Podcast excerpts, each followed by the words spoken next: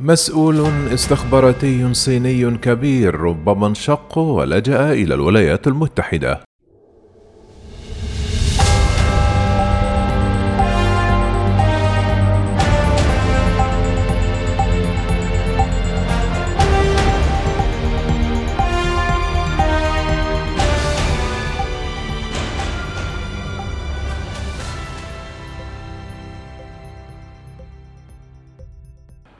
ذكرت صحيفة سباي توك أن مسؤول صيني كبير في الاستخبارات الصينية هرب إلى الولايات المتحدة وقدم معلومات استخباراتية حول كيفية بدء جائحة كوفيد 19 ويعتقد أن نائب وزير أمن الدولة دونغ جينغوي قد سافر سرا من هونغ كونغ إلى الولايات المتحدة في العاشر من فبراير المنصرم وذلك وفقا لتقارير ظهرت على مواقع الإعلام الصينية وتويتر.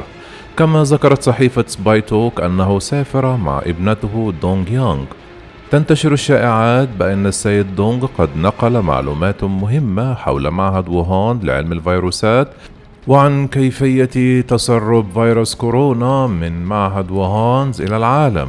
وإذا كانت الشائعات صحيحة فسيكون دونغ أعلى منشق على الإطلاق من جمهورية الصين الشعبية وربما تكون أدلته قد أثارت تحول الرئيس الأمريكي جو بايدن حول مصدر فيروس كورونا. جدير بالذكر أن الرئيس الأمريكي جو بايدن أمر هيئة الاستخبارات بإعداد تقرير حول أصل فيروس كورونا وسط جدل متزايد حول بداية ظهوره وما إذا كان الفيروس قد سرب بالفعل من معهد ووهان في الصين. كما طلب جو بايدن من هيئة الاستخبارات الأمريكية مضاعفة جهودها وتقديم تقرير له في غضون 90 يوماً.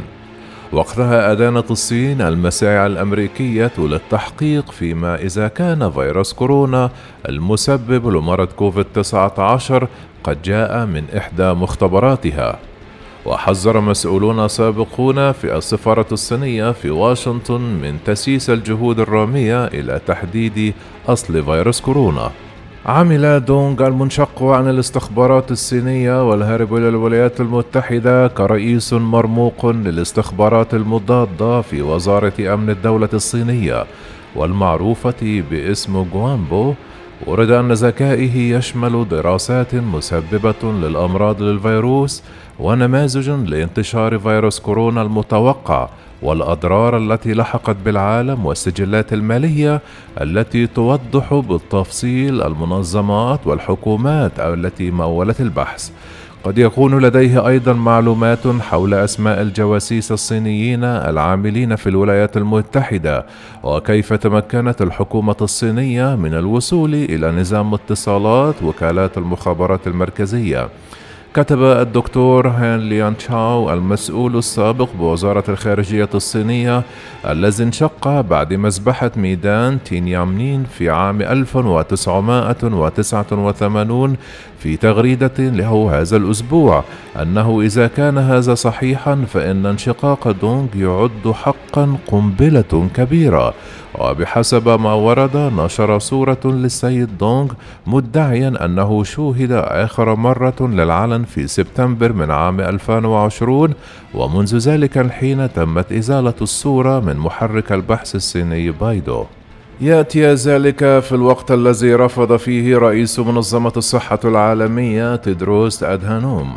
استبعاد نظرية تسرب مختبر ووهان في قمة المجموعة السبع ودعا الصين إلى أن تكون أكثر شفافية.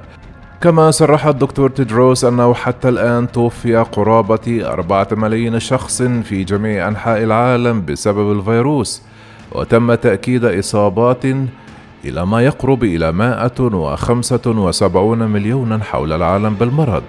وقال اعتقد أن الاحترام الذي يستحقه هؤلاء الناس هو معرفة أصل هذا الفيروس حتى نتمكن من منعه من الحدوث مرة أخرى. كما أشار الدكتور تدروس أيضا إلى أنه لم يكن هناك ما يكفي من الشفافية والتعاون من الصين في بداية الجائحة.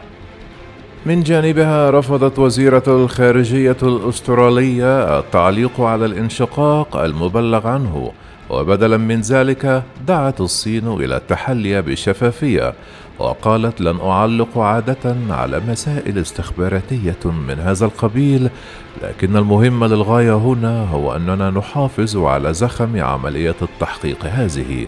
نحن نعلم أن استقصاء المرحلة الأولى كان له قيود كبيرة من حيث التأخير في نشره والوصول إلى المعلومات والوصول إلى الأدلة العلمية والطبية المناسبة.